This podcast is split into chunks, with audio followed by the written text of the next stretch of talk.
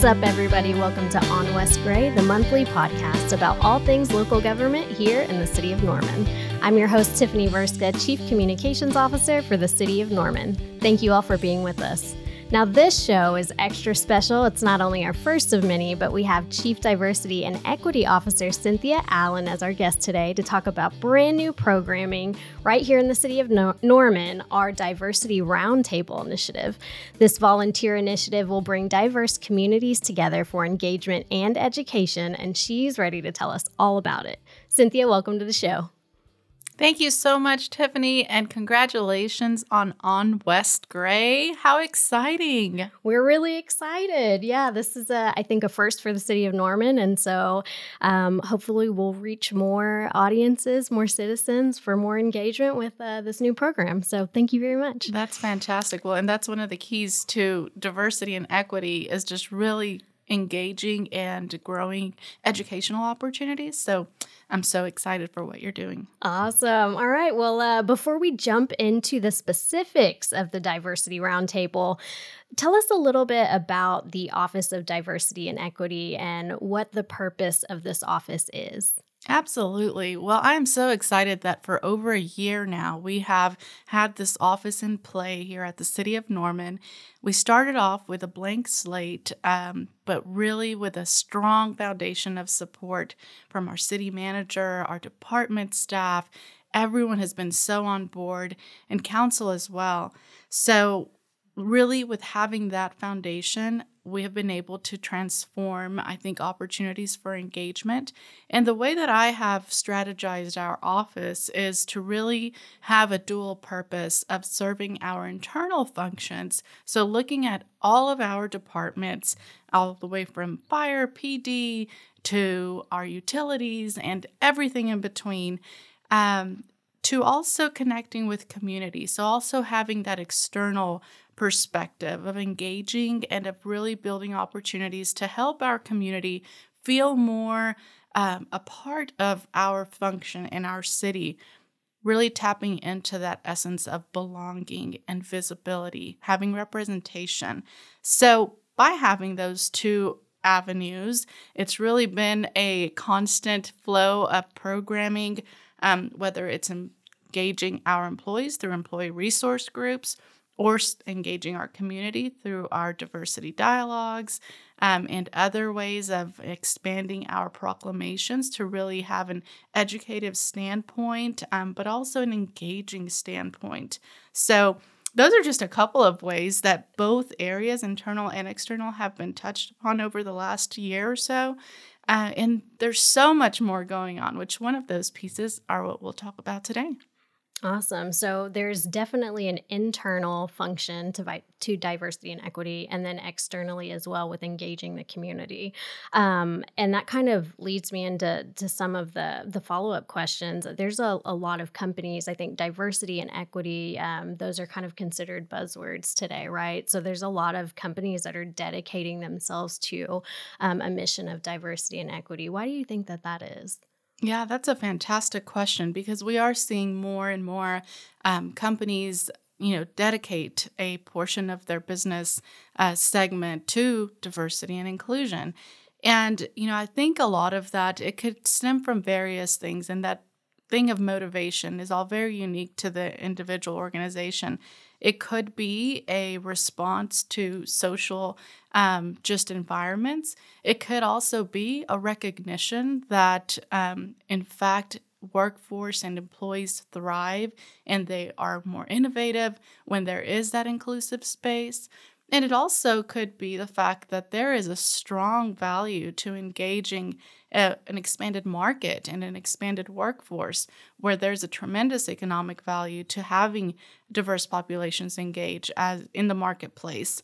Um, so there's really a lot of angles, but all whatever of these, or maybe a combination of these, I think what they lead us to is really having more inclusive communities and inclusive workspaces, which research shows do create more innovative and thriving environments, which I'm so excited about for our city of Norman. Absolutely. And here at the City of Norman, our mission is building an inclusive community. And so diversity and equity kind of plays right into that. Um, what do you think that you've learned since taking on this position? I know that you said a little over a year ago um, you had stepped into this role and it was brand new for our community. So, what have been your takeaways so far? So it has been a, an opportunity to learn a lot because, as I just mentioned, there are various reasons why diversity and inclusion or diversity and equity are brought into play. I think for us here at the City of Norman, what has been one of my greatest learning um, opportunities have been just really the vast um, landscape in which we can impact and in which we can create opportunities for engagement it could be really um, easy to just say, you know what, we're going to focus on just one thing. And it's also hard to do because then we'd be missing out on all of these other returns and all of these other ways of impacting. So, for me, uh, what has been one of the greatest learning opportunities is just how to measure and how to approach in a strategic way the various things that we can impact. So, again, as I mentioned, that internal driver of DEI, diversity, equity, and inclusion, and also that external community engagement. So, balancing these in a strategic way uh, in order to really drive results and help people to see the value of diversity, equity, and inclusion. Because that's one of the things that's important about this work is that everyone's at different spectrums, different places in the spectrum.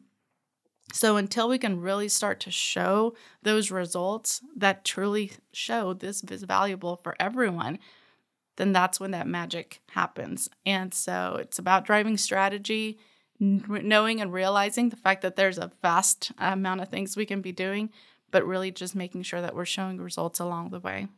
Awesome. Well, I think that the work that you've done so far has been incredible.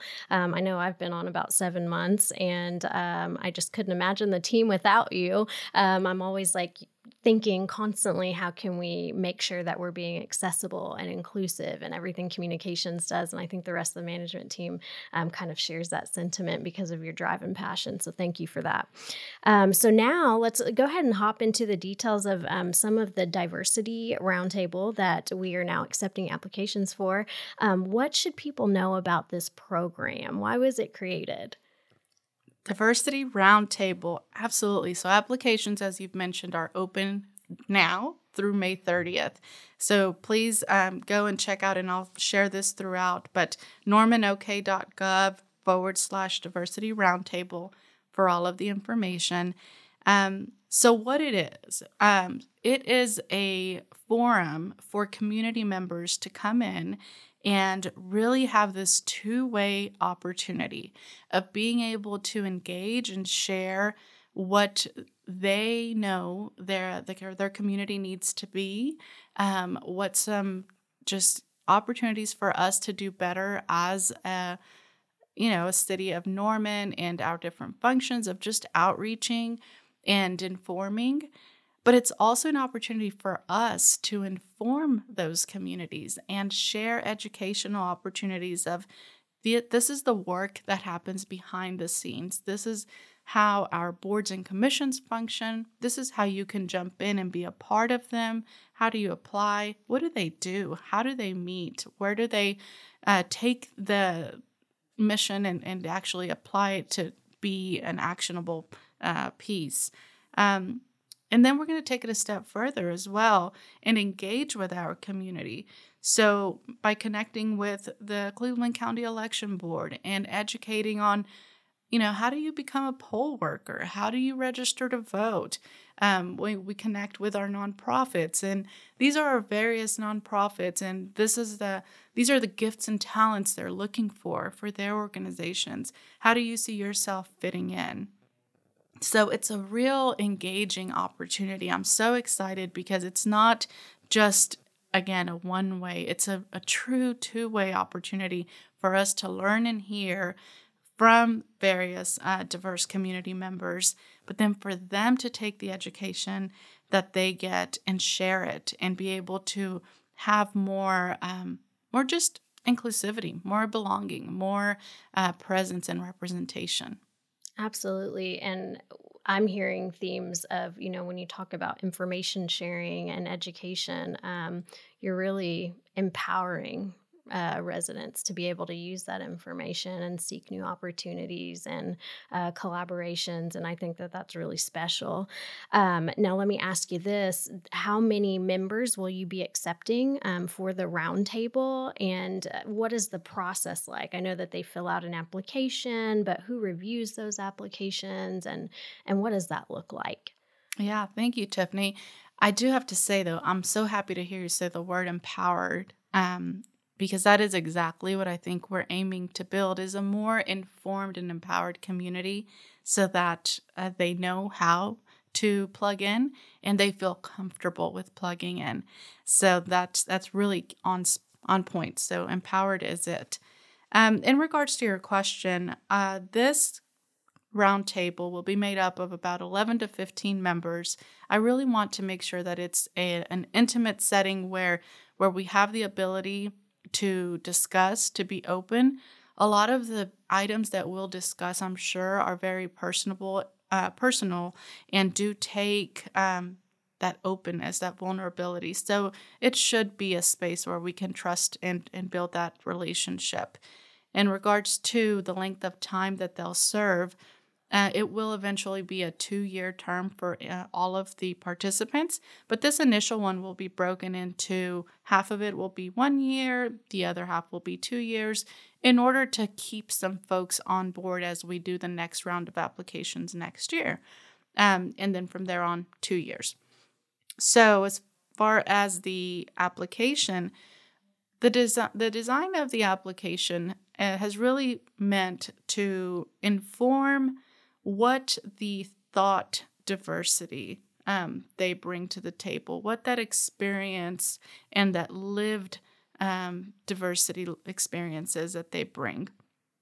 And the evaluation of the applications will be done by a group of um, of just community members in, in different areas um, that will follow a set rubric in order to keep, you know, just that um, equality throughout the application process.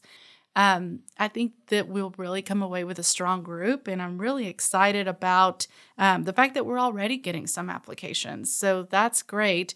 Uh, we want more, and so please, everyone who is interested, uh, please visit normanok.gov forward slash diversity roundtable and, and submit your application. It's going to be a wonderful experience that's going to provide, again, this two way opportunity for learning and education, empowerment, engagement, all of these powerful words that really will get us to this next level of engagement at the City of Norman. Well, that sounds incredible. I'm very excited um, to to see that take off. I was also going to ask, and I know you teased a little bit um, about kind of connecting with the election board, learning more about voting, um, connecting with our nonprofit sector here in the community. Um, is there any other special sneak peeks that you can tell us about as far as kind of uh, the lineup of events um, for this group of citizens that are coming together? What they may be able to experience experience during the process um, while they are participating in the diversity roundtable. Absolutely. And you've touched on one of my favorite, a personal favorite, because in fact, I went through this experience of figuring it out. Um, so, with the Cleveland County Election Board, one of the many um, interesting pieces of work that they have are volunteer opportunities for um, for poll working and for our various elections. By the way, we have uh, multiple elections throughout the year, so there's always an opportunity to hop in and help. Um, but I don't know about you or anyone listening, but sometimes, you know, as I would go and um, to cast my votes, I would wonder, like, wow, what would it take to, you know, sit on the other end of that table and help to give out the forms or, you know, fill out or, you know, the signature books, like go through the signature books, just all of the different pieces that it takes to put on an election. And I always thought, wow, they must have gone through you know a lot or or they must have this special kind of access and so then I started inquiring about it. And one of the first responses that I received was, "We need more volunteers. Thank you for asking." And so they were so help uh, helpful and thankful. Um, and I learned that the process is really one that is accessible, um, it low barrier in regards to, you know, are you interested? Can you serve? And they will help find a way and even assign you to locations that are close to your home if transportation is an issue or something to that effect, um, or other other pieces. But uh, the point is that you know being a poll worker, I think, is such an important piece because not only does it give you that um, that feeling of servitude, of being able to be that engaged part of your community, of handing out those ballots. Um, but then it also helps the voters come in and see diversity at that table and feel comfortable and feel welcome to, um, you know, to just be a part of the process.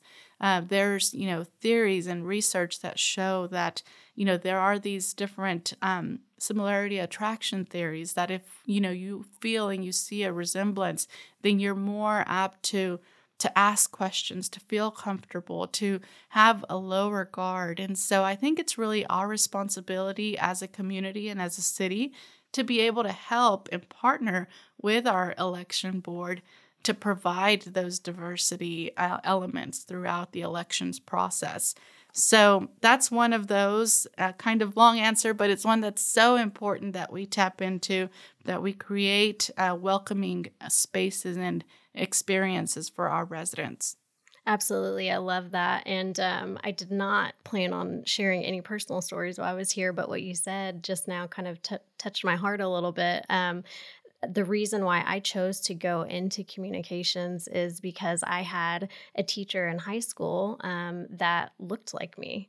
And she was one of the first teachers that ever looked like me. She was actually um, Pacific Islander, but she looked Hispanic, um, long, dark hair, um, petite figure like me. And we kind of connected. And I think that that speaks to, especially in young minds, um, drawing those similarities and um, being empowered and being inspired when you see people in in those types of positions knowing that you know maybe you could be there at, at some point. And so um, really connected with what you just said. I totally agree. Yeah thank um, you for sharing that. now let me ask you is there anything in particular that sparked um, the interest in creating the diversity roundtable or is it just it kind of plays into the overall mission of um, what you have have spoken to as far as keeping people educated and engaged yeah, you know, in coming on to this role at the city of Norman, um, I had an initial just vision and strategy of how to go about starting this role. Again, it it was a clean slate, never been done before, but through my previous um, diversity and inclusion experience, I kind of had an idea of the pieces that you know would be critical. One of those uh, I presented to our leadership team just a few months after being on the role, which included uh, a list of, of items, but one of those did include a community roundtable.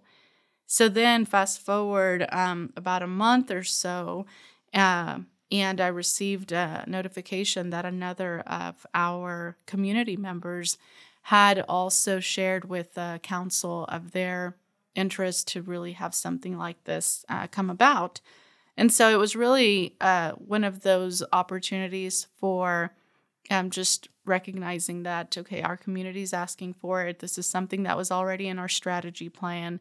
Um, so let's see how we can actually put together those um, feasible pieces of, of working the strategy.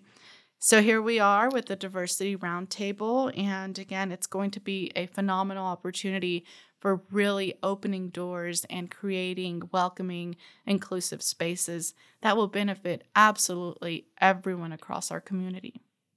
That's wonderful. I love hearing about this so much. Um, now, uh, a wrap up question for you here: If a person is not accepted due to capacity or you know certain requirements or what have you, um, how can interested people still volunteer with diversity and equity or the city of Norman, or kind of stay up to date with um, what D&E is doing? Yeah, thank you. Well, I suspect and I'm hopeful that we do have a you know robust number of applications, um, which will in turn, to your point, you know the roundtable is only so big.